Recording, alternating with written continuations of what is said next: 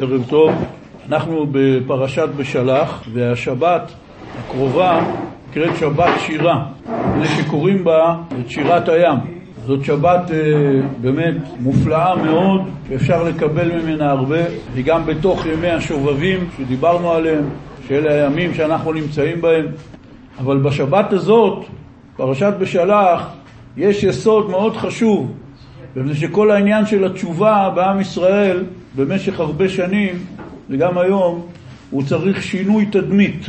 כי התשובה תמיד, וככה כתבו כל גדולי ישראל בכל הספרי מוסר, אחת הבעיות מונעות מאנשים לעשות תשובה, זה הדימוי של התשובה בתור משהו כבד. כל אחד מאיתנו יודע שכאשר אנחנו באיזה שיחת נפש נוקבת עם מישהו שאנחנו מכירים, לא כל שכן מישהו שהוא לא בן משפחה או קרוב, שהוא מתחיל לספר לנו את המגרעות שלנו, זו סיטואציה לא נעימה. שמישהו בא אליך ומתחיל לבוא אליך בטענות. אתה ככה ואתה ככה ואתה לא בסדר בזה ולא בסדר בזה. זה לא דבר נעים, אין יצור אנושי שנהנה מזה שמישהו בא ומפרט לפניו את כל המגרעות שלו והבעיות שלו.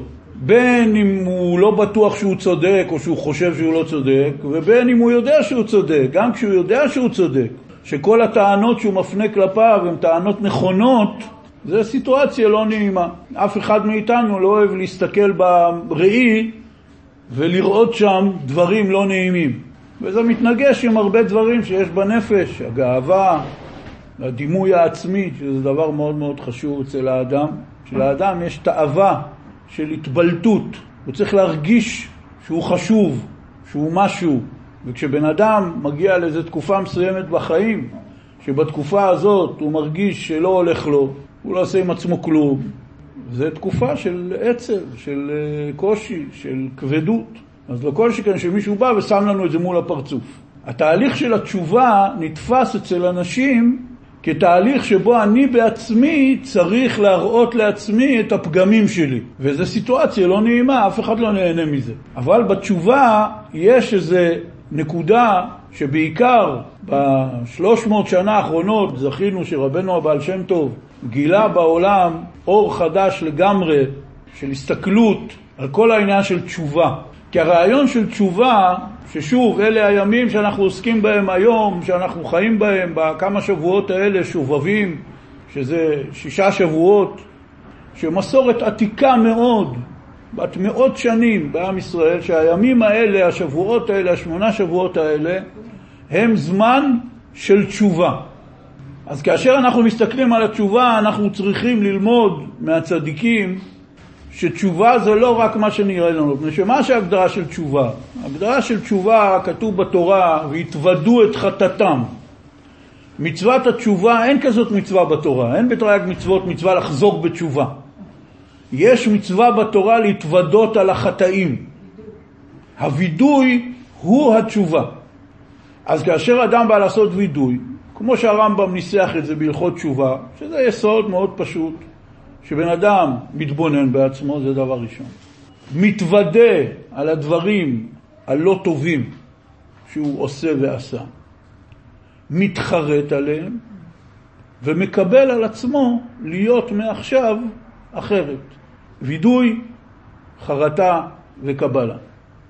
זאת מצוות התשובה, בפשטות. ואפשר לקיים אותה בעשר שניות. עשר שניות. ואדם יכול לחטוף לעצמו רגעים של תשובה מאות פעמים ביום. זה לא בן אדם אומר, תשמע, לחזור בתשובה זה דבר חשוב, ואני מתכנן את הפרויקט הזה, אבל אני כרגע עסוק. יגיע הזמן שאני אעשה תשובה, ואני אהיה בן אדם אחר, ואני אהיה בן אדם יותר טוב, ואז הוא דוחה את זה, שזאת ה... צרה, צרורה של האדם במשך כל החיים, לא רק בענייני תשובה ורוחניות, בעניינים אפילו הכי גשמיים, הכי פשוטים, שלא יודעים לחטוף את הרגע, אלא דוחים כל דבר ל... יהיה בסדר, שיגמר הלימודים, שאני אצא לפנסיה, כל אחד מתחיל לעשות את עצמו תוכניות. שבוע הבא, אחרי החגים, כל הביטויים האלה. וכל הסוד של התשובה זה קודם כל באופן טכני, כמו שרבי נחמן כותב בתורה רע"ב בליקוטי מוהר"ן, תורה של עשר שורות היום אם בקולו תשמעו. ורבי נחמן כותב שם מיד בהתחלה, זה לא רק בעבודת השם, אלא גם בענייני העולם הזה ואפילו בענייני פרנסה, ככה הוא כותב שם. שהאדם צריך לחטוף את הרגע, עכשיו. והוא כותב שם, כי אין לאדם בעולמו כי אם את אותה השעה ואת אותו היום שעומד בו. ואם בן אדם חי ככה, הוא יצליח בכל מעשיו, גם בעניינים רוחניים, גם בעניינים גשמיים. וזה דורש אימון, זה לא יכול לבוא לבד. אדם צריך אימון, הוא צריך לזכור את זה, כי הוא שוכח את זה.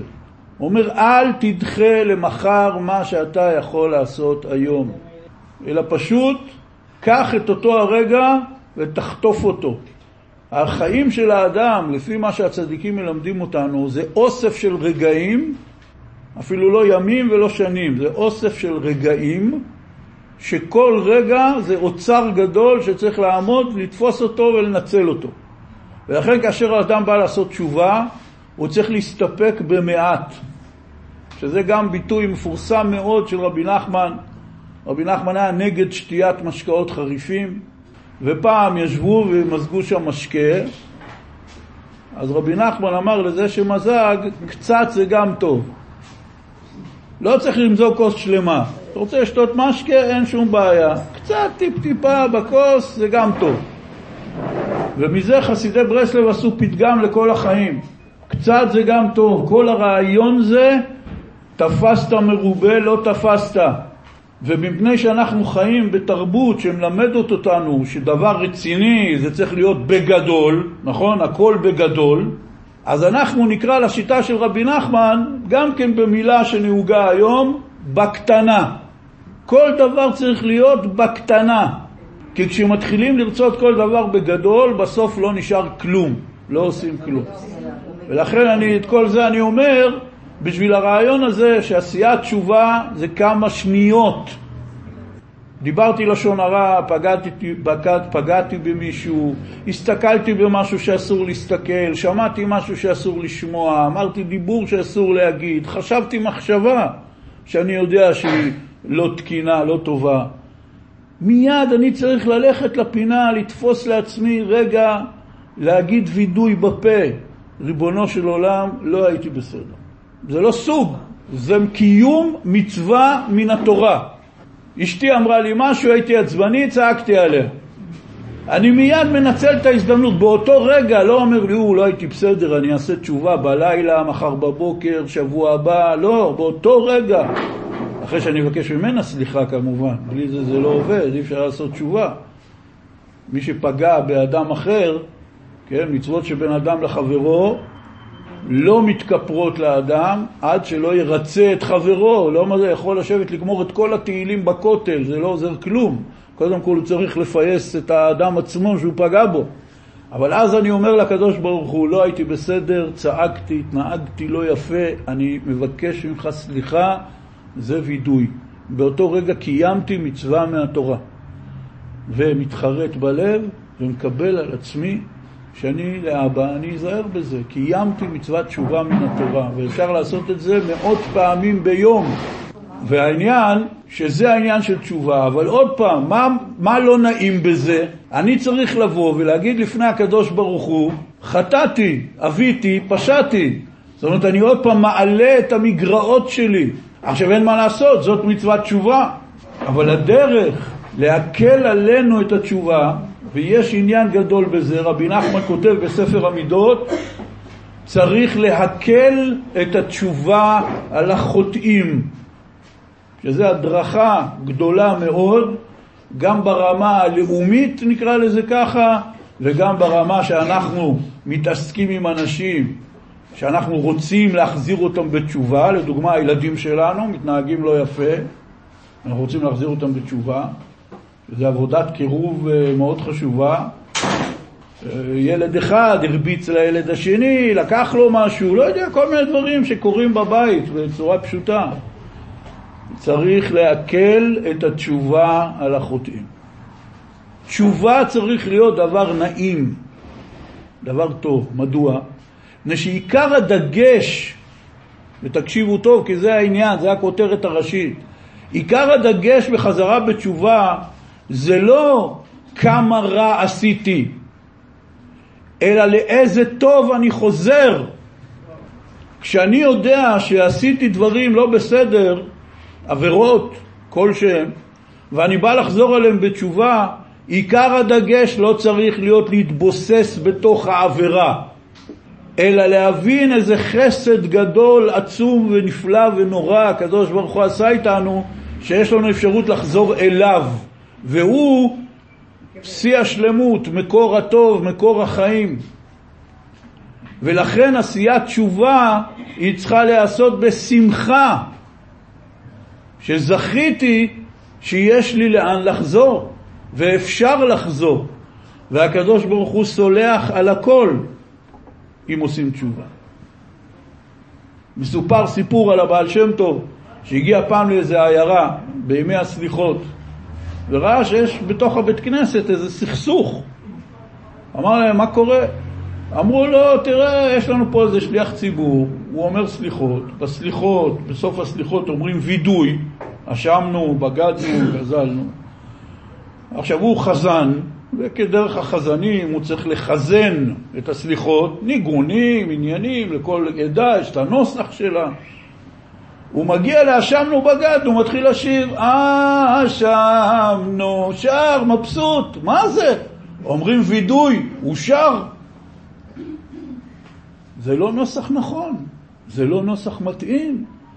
זה צריך להיות יותר רציני, יותר כואב, יותר כבד, כן? עכשיו אומרים, אשמנו, בגדנו, גזלנו. הרי מה יוצא? בן אדם אחד בא לשני, הוא גזל ממנו. עכשיו הוא בא ואומר, תשמע, רציתי לבקש ממך סליחה, עשיתי דבר מאוד חמור נגדך, גזלתי לך כסף. באתי לבקש סליחה ולהחזיר לך. אנחנו מבינים שבן אדם צריך להגיד את זה עם הראש למטה, נכון? עכשיו בן אדם אומר, אחי, מה נשמע? חיבוקים, נישוקים, יש לי משהו להגיד לך, הגנבתי ממך. מה, הלו, מה זה? אמרו אנשי הקהילה לבעל שם טוב, מה זה הדבר הזה? הבן אדם אומרים, אשמנו, בגדנו, גזלנו, דיברנו דופי, מה כל העבירות בעולם? הוא שר. הבעל שם טוב קרא לו, אמר לו, כבודו, מה זה הדבר הזה? אתה שר פה. אמר לו, כזאת שמחה, שאפשר לחזור לקדוש ברוך הוא, שאפשר להתוודות על החטאים, ואני יודע שהוא סולח. הוא אומר, זה נותן לי כזאת שמחה, אני לא יכול לא לשיר. אמר להם הבעל שם טוב, הוא צודק. זה הדרך האמיתית לעשות תשובה, לעשות תשובה בשמחה. אם בן אדם ילמד את עצמו שלעשות תשובה זאת שמחה גדולה, כי העיקר זה לא עכשיו ממה אני חוזר, לאן אני חוזר? אני חוזר למקור הסליחה והמחילה והטהרה. יש לנו את הדיבור של רבי עקיבא, עשינו איזה שיר מפורסם, שרים את זה בל"ג בעומר. אמר רבי עקיבא, אשריכם ישראל, לפני מי אתם מטהרים ומי מטהר אתכם? מה המקווה מתאר את הטמאים, ככה הקדוש ברוך הוא מתאר את ישראל, שנאמר, פסוק, מקווה ישראל השם, מעוזו בעת צרה. מקווה ישראל השם. זה רבי עקיבא, הבעל תשובה הכי מפורסם בתולדות עם ישראל. עד גיל ארבעים היה עם הארץ גמור, אמר מי יתנני תלמיד חכם ואנשכנו כחמור. שונא תלמידי חכמים. כשהוא סיפר את זה לתלמידיו, אמרו לו, למה כחמור? למה לא ככלב? מה זה אנשכנו כחמור? אמר להם, כלב נושך, הוא רק אה, עושה פצע, אבל חמור שנושך, יש לו כוח בלסתות, הוא שובר את העצמות, עד כדי כך שנא תלמידי חכמים. חזר בתשובה, נהיה גדול חכמי ישראל בכל הדורות. בכל הדורות. עד כדי כך שחז"ל מספרים לנו שמשה רבנו, שהקדוש ברוך הוא נתן תורה והראה לו את כל חכמי הדורות שיהיו לעתיד לבוא עד אחרית הימים, הוא ראה את רבי עקיבא, אז משה רבנו אומר לקדוש ברוך הוא, יש לך נשמה כזאת כמו רבי עקיבא, אתה נותן את התורה על ידי, עד כדי כך. רבי עקיבא הבעל תשובה הכי גדול, והוא עשה תשובה מהאהבה. לא ניכנס עכשיו לכל ה... יש על זה מדרשים מופלאים ביותר, אבל האמרה הזאת שציטטנו זה רבי עקיבא. ככה עושים תשובה. לפני מי אתם מטהרים ומי מטהר אתכם? אם בן אדם לפני שהוא עושה תשובה, הוא בא ואומר, ריבונו של עולם, למי אני עכשיו, לפני מי אני עושה תשובה? אני עושה תשובה לפני הקדוש ברוך הוא, נכון? רגע, הקדוש ברוך הוא, מקווה ישראל השם, לפני מי אתם מטהרים? אם אדם לפני שהוא עושה תשובה, הוא מתבונן לפני מי הוא עושה תשובה, הוא כבר לא יכול לעשות תשובה מתוך עצבות ודיכאון, אלא משמחה עצומה. וזאת עבודת התשובה. ולכן בפרשה הזאת, שהיא במרכז ימי השובבים, ימי התשובה, היא נקראת שבת שירה, מפני שאנחנו קוראים בתורה את שירת הים. ושירת הים זה אחד מהקטעים הכי חשובים בתורה שכל אדם צריך להתבונן בהם וללמוד אותם. זה לא סתם שירה. אנחנו רואים שרבותינו קבעו לנו להגיד בכל יום בתפילת שחרית את שירת הים, כל יום. אין הרבה קטעים כאלה בתורה, אולי חוץ מקריאת שמע. וקריאת שמע זה מצווה מן התורה, שצריך לקרוא קריאת שמע פעמיים ביום. אז לכן קבעו לנו את זה בתוך התפילה. אבל שירת הים, אין מצווה מהתורה להגיד שירת הים כל יום, אלא זה תקנה של אנשי כנסת הגדולה שתיקנו לנו בנוסח התפילה. וצריך לדעת שהספר מוסר והספר אמונה והשקפה, מספר אחד שיש בעם ישראל זה הסידור. ואם היינו יותר מתעמקים בנוסח התפילה, בתפילות שאנחנו ממילא אומרים כל יום, אם זה נוסח הברכות, נוסח התפילות, גנוזים בזה סודות עליונים ומשמעויות נפלאות ביותר שרבותינו הגדולים, אנשי כנסת הגדולה, שהיו ביניהם נביאים ותנאים, הם קבעו לנו את נוסח התפילה הזה. ואם הם קבעו לנו את שירת הים כל יום בתפילה בסוף פסוקי דזמרה, יש בזה עניין. והלשון של שירת הים היא קשה, כמו כל שירה, ולכן צריך ללמוד אותה. אבל יש לנו פה את הנקודה בצורה הפשוטה ביותר, מה שאנחנו יכולים לשים לב, שרבותינו קבעו לנו נקודה מאוד חשובה. שירה זה חלק יסודי ועיקרי בעבודת האדם את בוראו. וחז"ל אומרים לנו במדרשים על פרשת השבוע שיש עשר שירות שיאמרו על ידי בני ישראל, תשע נאמרו, השירה הבאה מחכים בזמן הגאולה.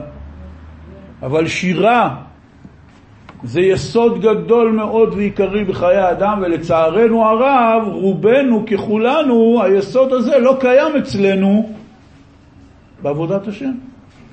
אנחנו כולנו מכירים, בכל העדות יש זמירות, יש פיוטים, ופעם כל גדולי ישראל, הכי גדולים שהיו, היו כותבים שירה. ממשה רבנו והנביאים והנביאות, בהפטרה של השבוע יש לנו את שירת דבורה, זאת ההפטרה. דבורה הייתה אחת מהמנהיגות הכי גדולות שהיו לעם ישראל בכל הדורות, אחת מהנביאות הכי גדולות, היא הייתה הרבה יותר גדולה מהרבה נביאים אחרים,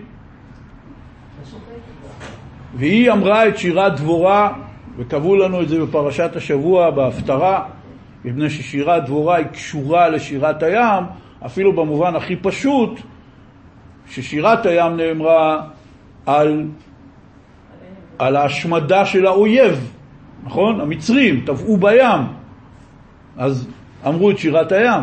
דבורה ניצחה את סיסרא, אז היא אמרה שירה על הניצחון. כי יש עוד שירות, יש שירת הבאר.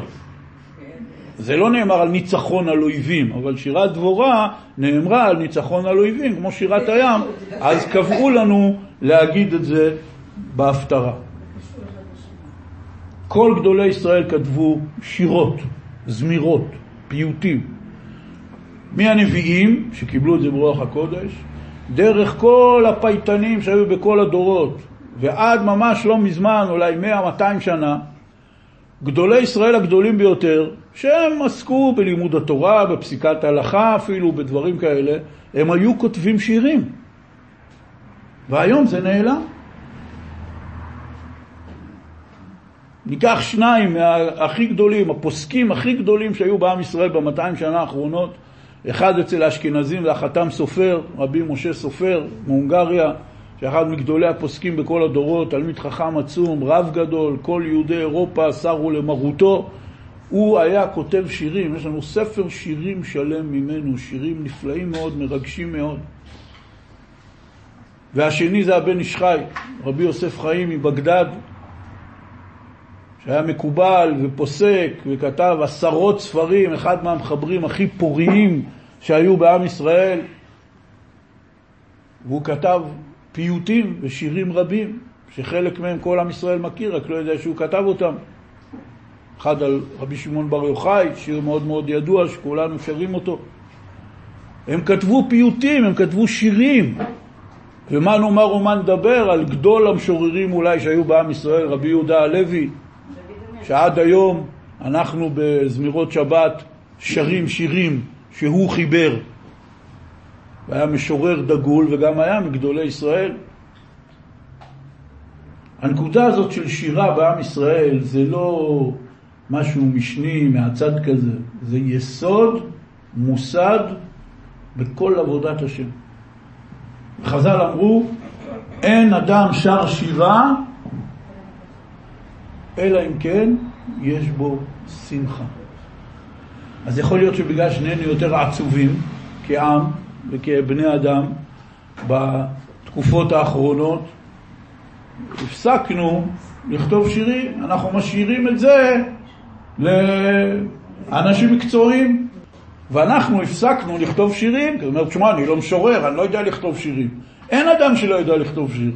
יכול להיות שאם תכתוב שיר ותפרסם אותו, אז אה, לא תהיה התלהבות גדולה מה, מהרמה. אבל אתה אמור לכתוב שירים לעצמך, לא לכתוב שירים לציבור. מי שיש לו כזה כישרון גדול שיכול גם להוות השראה לאנשים אחרים, אז הוא גם יתפרסם בציבור. אבל פה מדובר על שירה בינך לבין קונך. ובפרשת השבוע, כאשר רש"י מסביר לנו את הפסוק הראשון של שירת הים, הוא אומר לנו יסוד מאוד מאוד חשוב. כתוב בפרשה, אז ישיר משה ובני ישראל את השירה הזאת לשם, ויאמרו לאמור, שירה לשם כי גאו גאה, סוסו ורחמו רמה וים. מה כתוב לפני זה? וירא ישראל את היד הגדולה אשר עשה אדוני במצרים. ויראו העם את אדוני, ויאמינו באדוני ובמשה עבדו. כלומר, קודם כל הם ראו את היד הגדולה, הם ראו את הנס הגדול שהקדוש ברוך הוא הטביע את המצרים. ואז כתוצאה מהראייה הם קיבלו יראה, יראת שמיים, יראה מהקדוש ברוך הוא, ויראו העם את השם, וכתוצאה מהיראה הם קיבלו אמונה, ויאמינו בשם ובמשה עבדו. וכבר כאן יש לנו התחלה, איך אדם מגיע לשירה. ממה הכל מתחיל?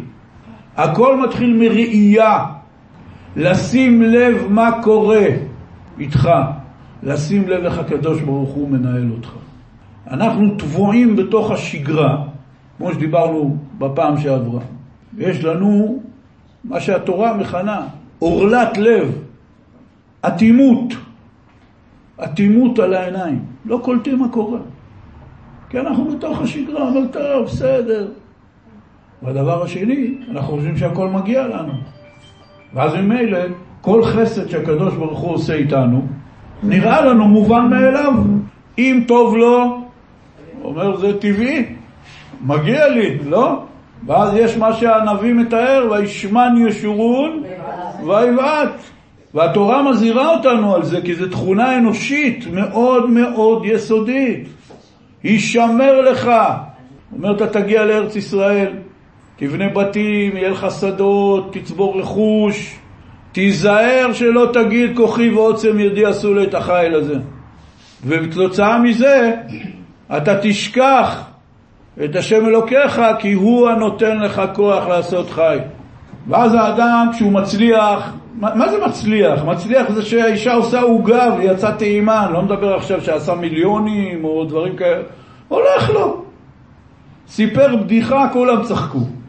בן אדם מבסוט, זה נקרא הישג, אפילו שזה דבר מאוד מאוד קטן. נראה לו שהוא עושה את זה בעצמו ונראה לו שזה טבעי. ואז יש תקופות אחרות, רגעים אחרים או שנים שלמות ש... שלא הולך לו. ואז הוא מתמלא טענות.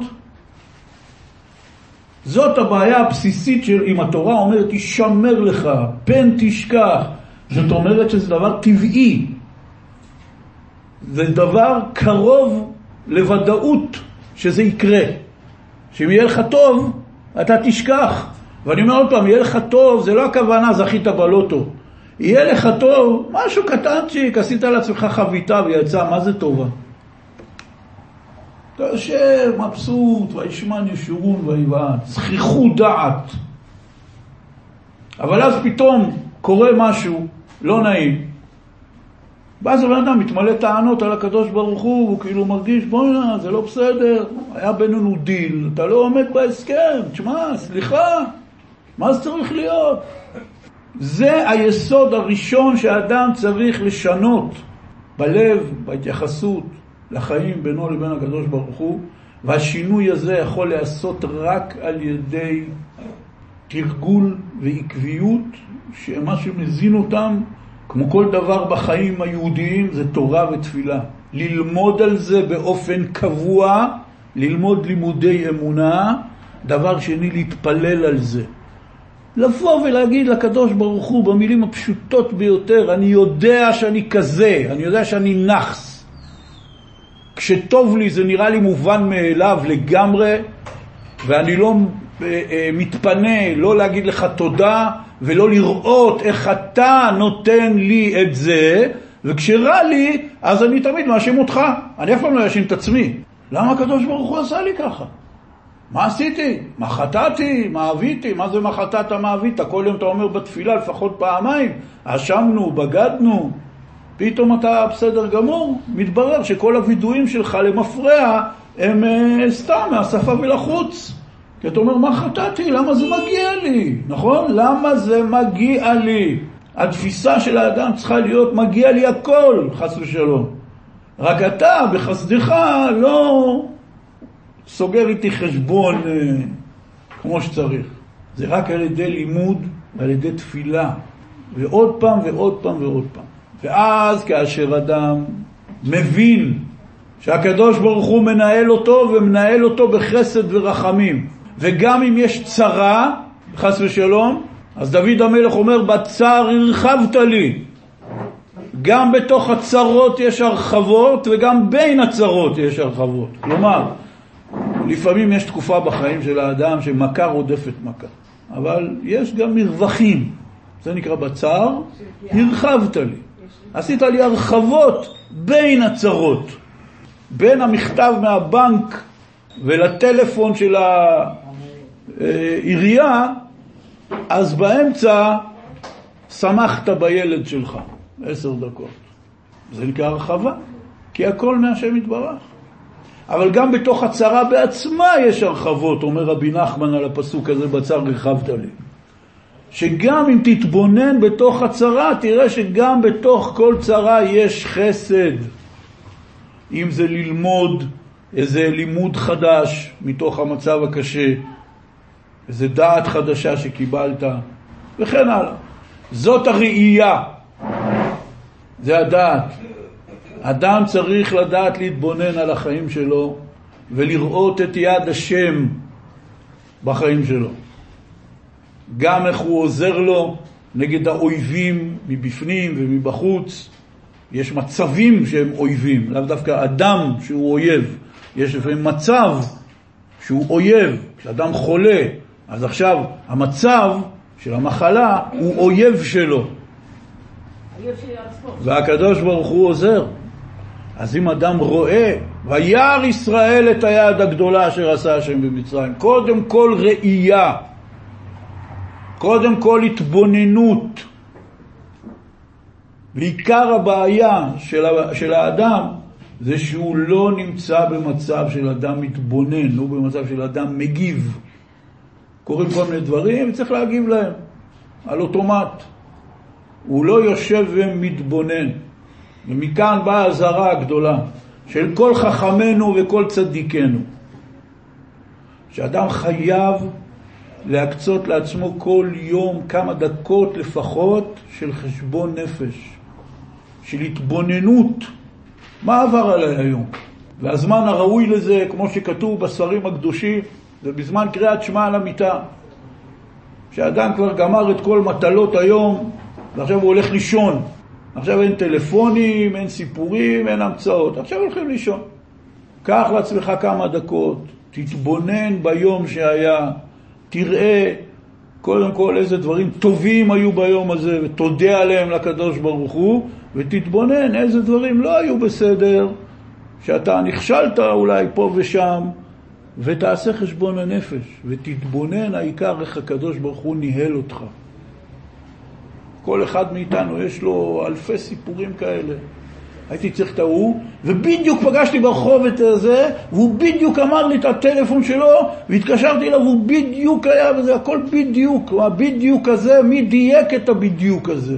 הקדוש ברוך הוא מנהל אותך בצורה מאוד מדויקת. לפעמים אתה שם לב לזה, ברוב הפעמים אתה לא שם לב לזה. אתה לא מבין את הדיוק המדויק שהיה פה. לפעמים יש דברים מפליאים כאלה, ואז אתה מתפעל, ואתה הולך לספר את זה לאחרים, אל תשאל מה קרה לי, ובדיוק ובדיוק ובדיוק, והכל יסתדר, ואל תשאל, פשוט פלא. זה רק מה שאתה שם לב, יש עוד רוב הדברים של הדיוקים האלה, אתה לא שם לב. ואז אם אדם עושה חשבון נפש, הוא, הוא אדם שמתבונן. וירא ישראל. ואז כתוצאה מזה בא הדבר השני, ויראו העם, ויראו יראת אלוקים. יראת אלוקים לא במובן של פחד מאלוקים שאני לא בסדר, הוא יעניש אותי. זה נקרא יראת העונש. יש דבר כזה, והיא חשובה מאוד, וצריך להתחיל בה, שאדם ידע שיש בורא לעולם, ונותנים, ויש דין וחשבון, ויש שכר ועונש. החוטאים יענשו, הצדיקים יתוגמלו. זה יראת העונש, עם זה מתחילים, זו היראה הפשוטה שכל אדם יהודי, כל אישה יהודייה מגיל ילדות צריך שיהיה להם. אבל זאת היראה הפחות חשובה ברמה. כי יש מעליה יראה הרבה יותר חשובה. והיא נקראת בפי גדולי ישראל יראת הרוממות. יש יראת העונש, יש יראת הרוממות. מה זה יראת הרוממות? שהקדוש ברוך הוא כזה מרומם, זה מה שאנחנו קוראים יראת כבוד. וכל אחד מאיתנו מרגיש בלב מה זה יראת כבוד ומה זה יראה של עונש, של פחד. וזה שני סוגי יראה שונים לגמרי. איזה יותר נעים? ודאי שיראת כבוד זה הרבה יותר נעים מאשר יראת עונש, כן? לפחד ממישהו שירביץ לי זה לא דבר נעים, אבל אדם צריך שיהיה לו פחד. כשאדם הולך על איזה גשר גבוה בלי מעקה, הוא מפחד ליפול, נכון? זה פחד מצמית, אבל זה דבר נהדר שהקדוש ברוך הוא נתן לנו את זה בלב, כדי שנשמור על עצמנו, נכון? לפעמים אנחנו רואים ילד או נער, או אנשים שהם שיכורים או מסטולים, שמאבדים את הפחד, ואז ממילא מאבדים גם את הזהירות, והם עושים דברים משוגעים שמסכנים אותם. פחד זה תכונה חשובה וחיונית בנפש, כדי שאדם ייזהר. אז יראת העונש זה גם דבר טוב וחשוב. זה בא צריך להתחיל, ככה אומר רבי נחמן. תמיד מתחילים ביראת העונש. אבל הדבר היותר גבוה מזה זה יראת הכבוד. זה יראת הרוממות. ואדם שיש לו יראת הכבוד, וכל אחד מאיתנו יודע שאנחנו אולי לא צדיקים וצדיקות גדולים מאוד, אבל כשאנחנו עומדים ליד רב גדול, כולנו נהיים צדיקים. לדקה, לחצי שעה, לא משנה כמה זמן שאני איתו, נכון? ואתה פתאום מקבל מימד אחר על החיים. זאת יראת הכבוד, זה פותח לנו את שדה הראייה על החיים, על מה חשוב, מה פחות חשוב, וכל אדם יכול לעשות את זה לעצמו. יש אמרה נפלאה מרבי ישראל מסלנט, שיסד את תנועת המוסר. אמר פעם, אם אדם עומד לפניו איזה דבר שהוא צריך לעשות, או דיבור שהוא צריך לדבר, או מחשבה שהוא עומד לחשוב, והוא לא יודע אם זה ראוי, לא ראוי. אומר, תחשוב שאתה עכשיו עומד באמצע תפילת נעילה ביום כיפור. אם היית אומר אז את הדיבור הזה, תגיד אותו. אם היית חושב את המחשבה הזאת, תחשוב אותה. לעשות את המעשה הזה, תעשה. הקנה מידה שלך למה חשוב יותר או פחות בחיים, זה התפילת נעילה שלך ביום כיפור שלך. כי אז אתה אדם קצת יותר uh, מרומם, תהיה מי שתהיה. אז זה רעיון. אבל העניין של יראת הכבוד שהיא פותחת את שדה הראייה ואז אתה רואה בצורה יותר ברורה ושקופה מה חשוב, מה פחות חשוב, מה ראוי ומה לא ראוי. זה שאני בן אדם, ובן אדם נסחף לשטויות. אין מה לעשות. כמו שמשה רבנו אמר למלאכים, שחז"ל אומרים, בשבוע הבא נקרא את פרשת יתרו, מתן תורה, משה רבנו עלה לשמיים לקבל תורה. באו המלאכים וקטרגו ואמרו לקדוש ברוך הוא, למי אתה נותן תורה? תראה את המין האנושי. מה אנוש ותזכרנו בן אדם כי תפקדנו. התורה הייתה פה גנוזה בשמיים אצל המלאכים, אלפיים שנה, אומרים המלאכים לקדוש ברוך הוא, למי אתה נותן תורה? הקדוש ברוך הוא אומר למשה, תענה להם. משה אומר, אני מפחד מהם, שלא ישרפוני בהבל פיהם, אומר לו הקדוש ברוך הוא, זה הכל, חז"ל אמרו במסכת שבת בגמרא, אומר לו הקדוש ברוך הוא, אחוז בכיסא כבודי ותענה להם. אז אתה אוחז בכיסא כבודי, אין לך מה לפחד. רבי נחמן מסביר כיסא כבודי זה שורש נפשות ישראל. הקדוש ברוך הוא אמר למשה, תאחוז בשורש נפשות ישראל ואז תענה להם. מה זה אומר?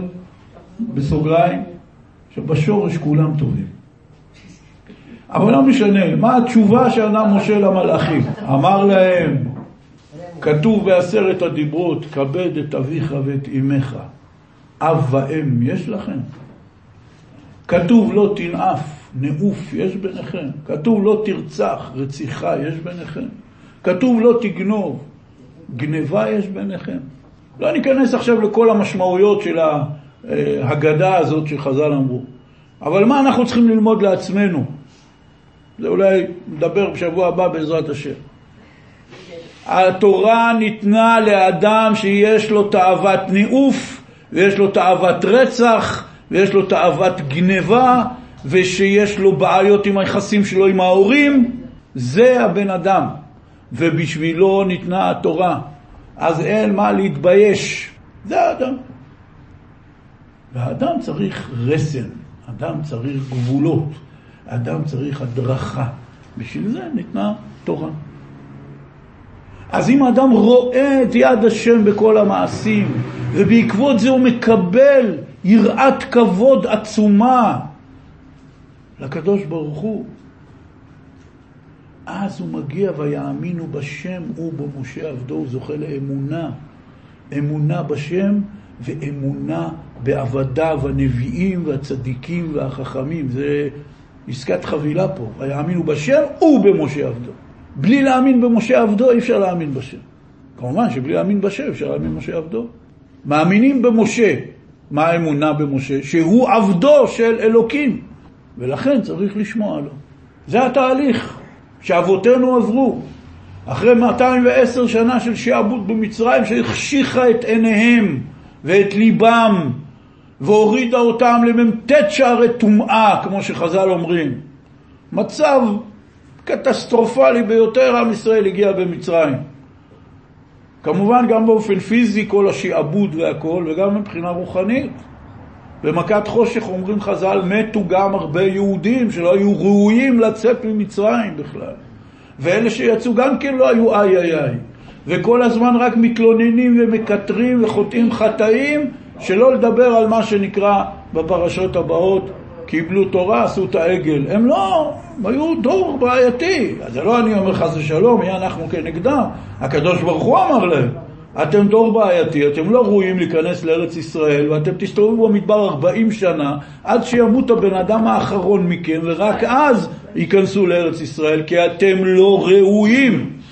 ואז שהם יצאו ממצרים, שהחשיכה אותם, ההערה הראשונה שהם קיבלו, הפעם הראשונה שעם ישראל עומד כעם מול המציאות, מול ההשגחה האלוקית, מול היד האלוקית שמכוון את העולם ומקבל יראה ואמונה, זה שירת הים.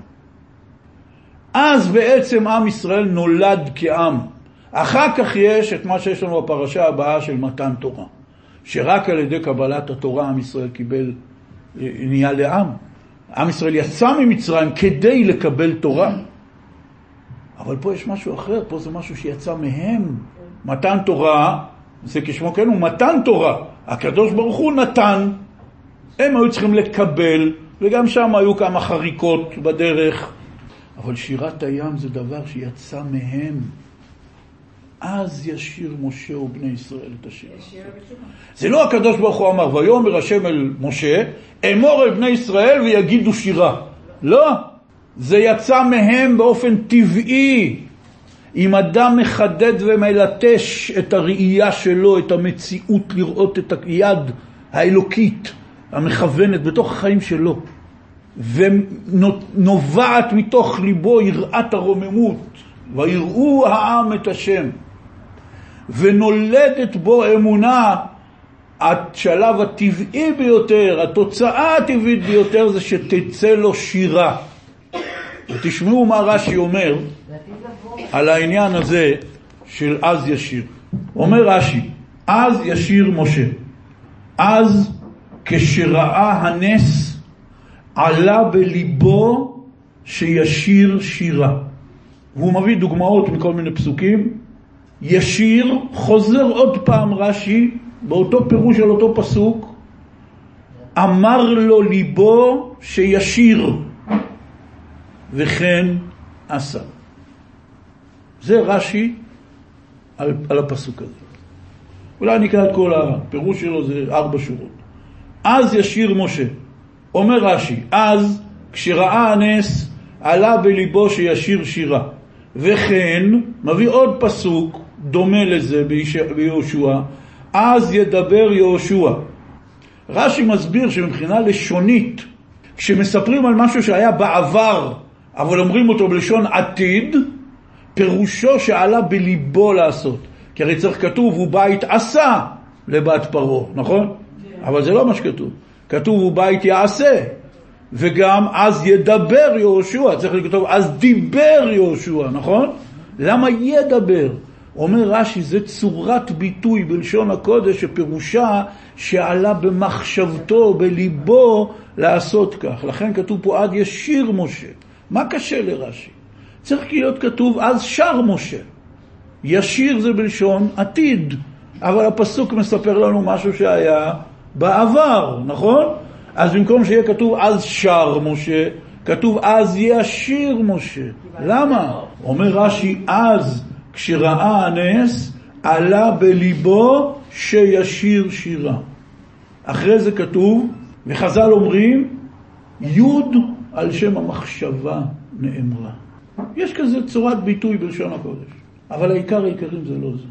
העיקר זה מה שרש"י בתוך שלוש שורות חוזר פעמיים על העניין של הלב. תקשיבו עוד פעם. אז כשראה הנס עלה בליבו שישיר שירה. ישיר, אמר לו ליבו שישיר. וכן עשה. זה לא מצווה מהקדוש ברוך הוא, הוא לא קיבל את זה בנבואה. עלה בליבו שיאמר שירה. ובפעם השנייה רש"י כותב אחרי עשר מילים, אמר לו ליבו. וזו נקודה מאוד מאוד חשובה. כי דיברנו היום על שלושה דברים מאוד חשובים שאדם צריך לפי הפסוק הראשון לפני שירת הים. ראייה, יראה ואמונה, נכון? זה תהליך. רואה איך השם מנהל אותו ואת העולם, עולה בליבו יראת כבוד גדולה, ואז הוא מאמין בו. לכן כאשר אדם מתחיל להתבונן ורואה את יד השם ומקבל יראת כבוד, מה שצריך להיוולד בליבו זאת אמונה לתמיד, שגם כאשר אתה לא רואה את יד השם במה שקורה לך בחיים, וגם כאשר אתה לא בדיוק כרגע באיזו יראת כבוד עצומה מהשם, הפוך, אתה מלא טענות, שאלות, ספקות, למה השם עושה לי את זה? אבל האמונה היא החוסן שלי, היא המטה, עוז שלי, שאני מחזיק אותו לתמיד, כי אני כבר ראיתי פעם. הוא הוכיח לי את עצמו פעם אחת, שנתנה לי בו אמונה לכל החיים. גם כשאני לא רואה, גם בחושך, גם בהסתרה, גם כשלא ברור לי כל כך מה הקדוש ברוך הוא רוצה ממני, ולמה הוא מנהל אותי ככה, אני מאמין בו. וזה מה שהפסוק הזה אומר. ויראו ישראל את היד הגדולה אשר עשה השם במצרים. ואז בא להם יראה, וזה מה שהוליד בהם אמונה לתמיד. אבל אז יש עוד שלב, השלב הרביעי.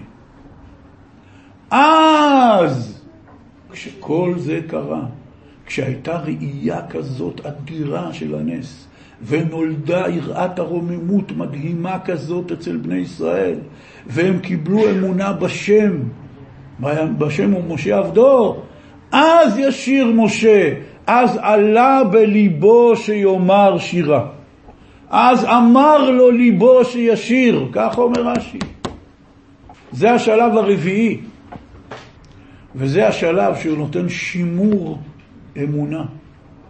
כשאדם שר לשם בכל יום את האמונה שלו, את הביטחון שלו, זה משמר בליבו את האמונה רעננה, חזקה. וכשזה חסר, ובדור שלנו זה חסר לעומת דורות קודמים, שאנחנו פחות שרים וכמעט בכלל לא שרים לשם, ולשיר לשם זה יכול להיות שפשוט אדם שוטף כלים, ובאמצע שטיפת כלים, שזה פעם זה היה הזמן שהיו שרים, היום גם את זה לא עושים כי הרדיו כל הזמן פתוח, הוא שר לשם. איך שרים לשם? אתה לא משורר גדול, אתה לא יודע לכתוב מילים גדולות, אולי אתה לא מלחין גדול, אין שום בעיה. קח איזה פסוק אחד מתהילים, קח שיר שאתה מכיר, שמישהו אחר הלחין, ותשאיר אותו מתוך כוונה, אני עכשיו, אני השם שר לך. שירה זה לא בונוס, זה לא לוקסוס, זה לא בידור, זה לא איזה קישוט לחיים, זה יסוד מוסד בקשר של האדם עם אלוקיו, זה שירה. זה מה שאנחנו לומדים בפרשת השבוע. אז אמר לו ליבו שישיר. האדם שמאמין בשם, הוא צריך להסתכל אחורה כמה פעמים עלה בליבו שיאמר שירה והוא לא אמר שירה. פתאום קורה לאדם איזה עניין נורא נורא משמח. נולד לו ילד, נולד לו נכד. זה רגע משמח. גם אם אדם נמצא בשיא הצרות שלו בתקופה הזאת בחיים, אבל כשהוא, מזמינים אותו ל- ל- ל- לראות פעם ראשונה איזה תינוק שנולד, שהוא עוד פעם ילד שלו, נכד שלו, לא יודע מה, זה רגע משמח. זה רגע שהלב עולה על גדותיו. או כל דבר אחר, כן? זה סתם דוגמה. מתחת לחופה, זה רגע משמח, אולי אחר כך, אחרי שנים, הוא נמחק קצת מהזיכרון, אבל רגע החופה היה רגע משמח, שרת לשם, נתנו לך העלאה במשכורת, אתה הולך הביתה, טס על עננים, מבסוט, כאילו רק חכה להגיע להגיד לאשתך, תשאלי, העלו לנו את המשכורת, איזה כיף. איזה כיף. אתה יכול להרחיב קצת. זה כל התודה שיש לך להגיד לקדוש ברוך הוא, להגיד איזה כיף, או תודה לאל. תלמד להגיד תודה. תשיר. כמה פעמים עלה לנו בלב להגיד שירה לקדוש ברוך הוא, ולא אמרנו. ולא שרנו. אז עלה בליבו שישיר שירה. אמר לו ליבו שישיר שירה, וזה יסוד עצום, ענק, שלא מדברים עליו מספיק ולא כתבו עליו מספיק. האדם מרגיש שהיחסים שלו עם הקדוש ברוך הוא זה יחסים מנותקים. מה השם רוצה ממני? אנחנו לא נביאים שהקדוש ברוך הוא מדבר איתנו, יש לנו שגרירות של הקדוש ברוך הוא אצלנו, בתוכנו. זה הלב שלנו. הלב של האדם מדבר עם האדם כל הזמן. כתוב בתהילים, במזמור כ"ז, במזמור לדוד השם אורי ואישי. יש שם פסוק מאוד מפורסם. לך אמר ליבי, בקשו פניי. את פניך השם אבקש. כמובן שיש פה קושייה מאוד גדולה בלשון הזאת. אם עכשיו, כמו שהיה פעם בשיעורי תנ"ך, יש מי אמר למי, זוכרים? יש דבר כזה? מי אמר למי? אז עכשיו בואו קח את הפסוק הזה ותגיד למי אמר למי. לך אמר ליבי. מי זה לך? לקדוש ברוך הוא. אמר ליבי. הלב שלי אמר לך, נכון? פשוט. בקשו פניי. אה, רגע. מה זאת אומרת? הלב שלי אמר לקדוש ברוך הוא, בקשו פניי, אני אומר לקדוש ברוך הוא שצריך לבקש את פניי, לא נשמע הגיוני וגם לא מתאים לסוף הפסוק. הרי מה כתוב בסוף הפסוק? את פניך השם אבקש. אז רגע, אז מי אמר למי בקשו פניי? הקדוש ברוך הוא אמר לי בקשו פניי. אבל כתוב לך אמר ליבי. אז תחליט, מי אמר למי? צריך להיות כתוב פה אחרת. אתה אמרת לליבי, בקשו פניי. את פניך השם מבקש. נכון? הגיוני, אני מובן? אז מה זה לך אמר ליבי בקשו פניי? מי אמר למי פה בקשו פניי? בלבלת אותי, דוד המלך. בלבלת אותי. רש"י פותר את הקושייה במילה אחת. אומר רש"י, מה זה לך? בשליחותך. אה?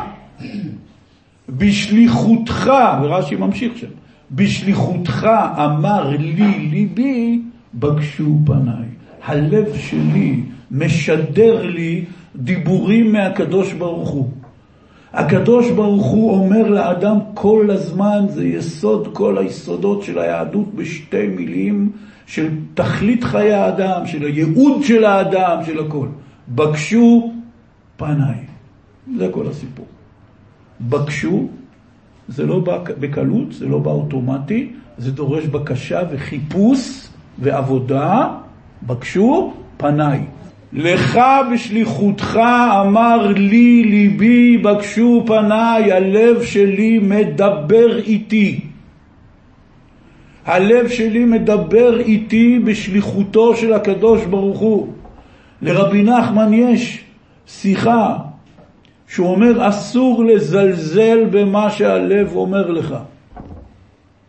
זה אמצעי התקשורת שלנו עם הקדוש ברוך הוא. והקדוש ברוך הוא שולח לאדם כל הזמן בלב דיבורים ומסרים חשובים ביותר. את רובם אנחנו מפספסים, אבל יש כאלה שאנחנו לא מפספסים, וצריך לשים לב לב. חז"ל אמרו, אמרה מאוד מפורסמת, בכל יום ויום יוצאת בת קול מהר חורב ואומרת שובו בנים שובבים. שזה קשור גם לפרשת יתרו וגם לימי השובבים. יוצאת בת קול מהר חורב, מהר סיני, כל יום, בת קול, שובו בנים שובבים, והאנושות לא מקשיבה, וזה לא בסדר. שאל הבעל שם טוב הקדוש ועוד פרשנים רבים אחרים. מי שומע את הבת קול הזאת? לא, אף פעם לא שמענו כזאת בת קול. אז איך אתה יכול לבוא בטענות לאנשים? יוצאת בת קול ואף אחד לא שומע אותה. זה כמו שבן אדם אומר, התקשרתי אליך, אמרתי לך שתבוא, למה לא באת? או לחצת סנד? הטלפון לא חייג ואני לא עניתי, איך אני יכול לשמוע מה שאמרת לי? אז כמו שתגיד, ישבתי בבית ואמרתי, למה אתה לא מגיע אליי? אז למה לא הגעת? אדוני, לא שמעתי אותך. אתה לא יכול לבוא אליי בטענות. הקדוש ברוך הוא לא יכול לבוא בטענות אם הוא מוציא בת קול מהר חורב שאומרת שובו בנים שאוהבים, אנחנו לא חוזרים בתשובה, הוא לא יכול לבוא אלינו בטענות. תן לי לשמוע בנות קול מהשמיים, אז נדבר, כמו שאומרים. אמר הבעל שם טוב, הבת קול הזאת כן יוצאת וכן נשמעת בליבו של אדם. כל זיק, זמזום קטן של ייסורי מצפון שיש לך בלב, וכנראה שאין אחד מאיתנו שאין לו איזה אחד כזה ביום לפחות, זאת הבת קול. הלב שלך מדבר איתך. איסורי מצפון, איזה דקירה, מה שנקרא נקיפות מצפון, הלב שלך מדבר איתך. הוא גם מוכיח אותך על דברים שליליים, והוא גם מנסה לדחוף אותך לדברים חיוביים.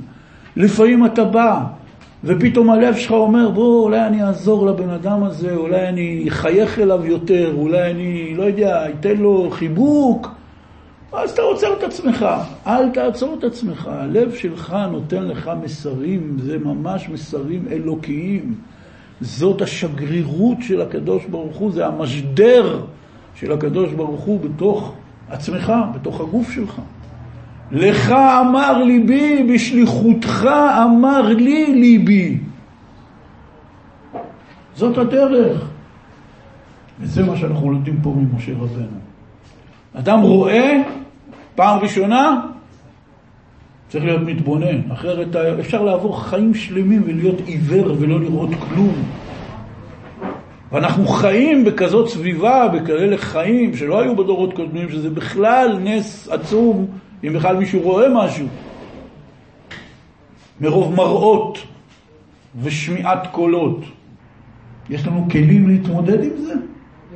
כמה אנחנו שומעים, כמה אנחנו רואים, כמה אנחנו קוראים, זה הרי בלי שום יחס, זה יכול להיות פי מיליון ממה שהיה דור אחד לפנינו. מה זה לפני 30 שנה? לא מדברים לפני 300 שנה. לפני 30 שנה אי אפשר לתפוס את זה. אנחנו כל כך עמוסים באינפורמציה, אם נרצה או לא נרצה, שרוב האינפורמציה הזאת כמעט כולה היא חסרת כל תועלת עבורנו באופן מוחלט. תחשבו רגע, אם בן אדם הרי יעשה חשבון לעצמו, לפני כל ידיעה וכל אינפורמציה, מכל סוג שהוא, פוליטיקה, בידור, מה שיהיה, הוא שומע, אומר, רגע, איזה תועלת זה מביא לי? הוא היה בן אדם מאושר, היה נהיה בן אדם נקי וזך וטהור. מה שלתועלת, אני צריך לדעת. לא יודע, תחזית מזג אוויר, זה אינפורמציה תועלתית. צריך לדעת, יהיה גשם, לא יהיה גשם, בסדר. אבל כל מה שאמרו בחדשות לפני התחזית, תחשוב איזה תועלת זה מביא לך. מה יצא לי מזה? כלום, אפס, נאדה. נהיה מזה עניין כזה שצריך לדעת הכל. לחז"ל יש ביטוי כזה בגמרא, שנהיה ביטוי בארמית מאוד מפורסם, מאי נפקא מינה. מה זה מאי נפקא מינה? מאי זה מה? נפקא זה יוצא. מינה מזה. מה יוצא מזה? למעשה. מה יוצא לי מזה שאני אדע שההוא הקים מפלגה, וההוא תבעו אותו למשפט, והוא עשה ככה, והוא עשה ככה, והוא עשה ככה, זה לא מעניין. אין לי מזה שום תועלת, אבל אני חי בדור שלימד אותי שצריך לשאוב מידע גם אם אין בו תועלת, או אפילו אם יש בו נזק. נזק מוסרי, נזק רגשי, מה שלא יהיה. ואז יוצא מצב שיש לנו הרבה יותר קשה לנו להתבונן ולראות את מה שצריך לראות בחיים, וממילא קשה לנו לייצר יראת כבוד, יראת הרוממות בעיני השם. אומר, תראה מה השם עשה. כאשר לא רואים, לא יראים. וכאשר לא רואים ולא יראים, אז אין אמונה חזקה, מעצימה, נותנת חוסן, שאני סומך עליו, כמו שאני סומך על רופא. הוא פעם אחת הציל את החיים שלי או של אבא שלי, גמרנו. מי שיעז להגיד לי עליו מילה רעה, על מה אתה מדבר, אחי? הבן אדם הזה הציל אותי, הוא הציל את אבא שלי, על מה אתה מדבר? זה יראת כבוד, זה, זה נהיה אמונה. אני מאמין בו. למה? כי הוא שיחק אותה פעם אחת. ובענק. הוא מקבל אמונה. מי שאין לו ראייה, כי הראש לו, אין לו פניות להתבונן בחיים שלו בצורה אמיתית, אז הוא גם אין לו יראת כבוד, והאמונה שלו היא מאוד מאוד חלשה, ואז הוא מתחיל לזלזל במה שאומר לו ליבו. הוא לא מאמין בלב. אז ישיר משה, עלה בליבו שיאמר שירה, ואחר כך רש"י משתמש בביטוי, אמר לו ליבו שיאמר שירה. זאת שירת הים. שירת הים זה הדבר האנושי, האותנטי, הכי אותנטי שהיה מאז בריאת העולם. עם שלם, עם משה רבנו בראשם, מתוך ראיית הניסים, התעוררות היראה והאמונה, עלה בליבם לומר שירה. לכן השירה הזאת היא כל כך יקרה וחשובה. לכן חז"ל תיקנו לנו להגיד אותה יום יום, שנזכור לא לזלזל בלב שלנו, לתת לדברים לצאת מתוכנו. וכאשר אדם לומד, מתפלל, עובד את השם, מתוך איזה דחף פנימי שיוצא מעצמו, אי אפשר להשוות את זה בכלל לבן אדם שעושה את זה מצוות אנשים מלומדה, מפני שככה חינכו אותו, נולד דתי. וזאת אחת הסיבות שבמקום שבעלי תשובה עומדים, צדיקים גמורים אינם יכולים לעמוד. הרמב"ם מסביר למה, כי הם טעמו את טעם החטא. ככה הרמב"ם מסביר. לכן הם יותר גדולים מהצדיקים, כי הם טעמו את טעם החטא והם לא חוטאים. אבל יש עוד עניין שבזה בעל תשובה הוא יותר גדול. בעל תשובה זה לאו דווקא חילוני שנהיה דתי, זה יכול להיות דתי שיום אחד יתעורר, כן, זה לא משנה. אדם שפעם אחת ליבו אמר לו לעשות משהו, משהו דרמטי, משהו רציני, שינוי בחיים, והוא קם ועשה את זה, הוא טעם טעם של שיא הפסגה של האנושיות שאנשים אחרים לא מכירים. רוב בני אדם אפילו אם הלב שלהם אמר להם פעם לעשות איזה שינוי, לעשות איזה מהלך רציני, הם לא עושים את זה. כי הם פחדנים, והם נשארים בתוך המסגרת שלהם ובתוך השגרה שלהם, והם מתעלמים מאמירות הלב. אבל אם יש מישהו שפעם אמר לו ליבו לעשות משהו והוא עשה אותו, הוא טעם טעם של משהו הכי נדיר, הכי יקר, הכי גבוה שיש בעולם. עכשיו אתה בן אדם. כי בן אדם זה לא רק להוריד את הראש ולציית לכל מה שהקדוש ברוך הוא אומר, לא, רוצים לראות יוזמה ממך. עלה בליבו שישיר שירה, אז הוא קם ושר שירה. אמר לו ליבו, הוא קם ועשה את זה. אז יש ראייה, יש יראה, יש אמונה. אבל יש דבר עוד אחד, שאדם צריך לאמן את עצמו להקשיב ללב שלו וללכת בעקבות הלב שלו באומץ, בפסגת הפסגות.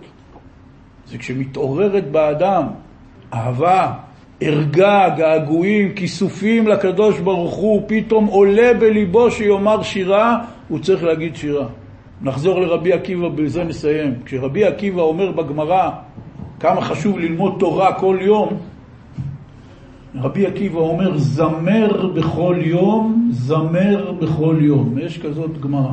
ככה רבי עקיבא, זמר בכל יום. בזמנו, אבותינו, לימוד התורה זה היה קריאת הפסוקים מהכתב ושינון המשניות בעל פה. זה היה לימוד התורה בזמן רבי עקיבא, אז עוד לא היה גמרא. הגמרא זה הפרוטוקול של הלימוד של המשנה שהיה אצל האמוראים, אבל בזמן התנאים היה רק את המשנה, ולמדו אותה בעל פה, והיו שרים אותה בניגון מיוחד. יש היום צילומים, אפשר לראות אפילו באינטרנט, במכונים לכתבי יד, צילומים של כתבי יד עתיקים של המשנה, שיש שם טעמים כמו שיש בתורה. מפני שלמשניות הייתה מנגינה מיוחדת משלהם. ולכן רבי עקיבא אמר, זמר בכל יום, זמר בכל יום. תשיר בכל יום. זה הרפואה הגדולה ביותר של הדור הזה שלנו, שנלמד את עצמנו מחדש לשיר לשם. לא לשמוע שירים, זה גם נחמד, זה חשוב, הכל נהדר, אבל אדם צריך שיהיה לו גם את הרגע שלו, שהוא לבד, שאף אחד לא ישמע איך אני מזייף, ואני לא יודע לשיר והכל, עכשיו אני שר לשם. לשם לא אכפת לא הזיופים שלי ולא כלום. אני עכשיו שר לשם. אני לא יכול לחבר לו מנגינה מעצמי, מהלב, למרות שכמעט כל בן אדם יכול לחבר סתם מנגינה לעצמו, והוא מזמזם לעצמו, כן? תשאיר שיר שאתה כבר מכיר, אבל תשאיר אותו עכשיו לא כמו זמר שעומד על הבמה, אתה שר אותו עכשיו בתור אדם ששר לשם. השיר על השם בחיי, נכון? יש שיר כזה, הודו לשם כי טוב, לא יודע מה, יש מיליון שירים כאלה על פסוקים, יש לפעמים שירים שהם לא מפסוקים, שבני אדם כתבו אותם, שזה גם נפלא ביותר. קח זה, ופשוט קח לעצמך דקה אפילו, ותשיר לשם. מזמור לתודה זה גם. מזמור לתודה, הכל, תלחין את מזמור לתודה. העיקר הוא כזה, אין אדם שלא עולה בליבו לומר שירה לשם. לפעמים, מדי פעם, שקורה משהו משמח. אז מה עושים? תשמע, הלכתי לטיול, ראיתי את השקיעה, כל כך התפעלתי מנפלאות השם. ממש, מה אני אגיד לך, רציתי ממש לשיר שירה לשם. אז למה לא שרת? אנחנו שרים לשם כי זאת עבודת השם.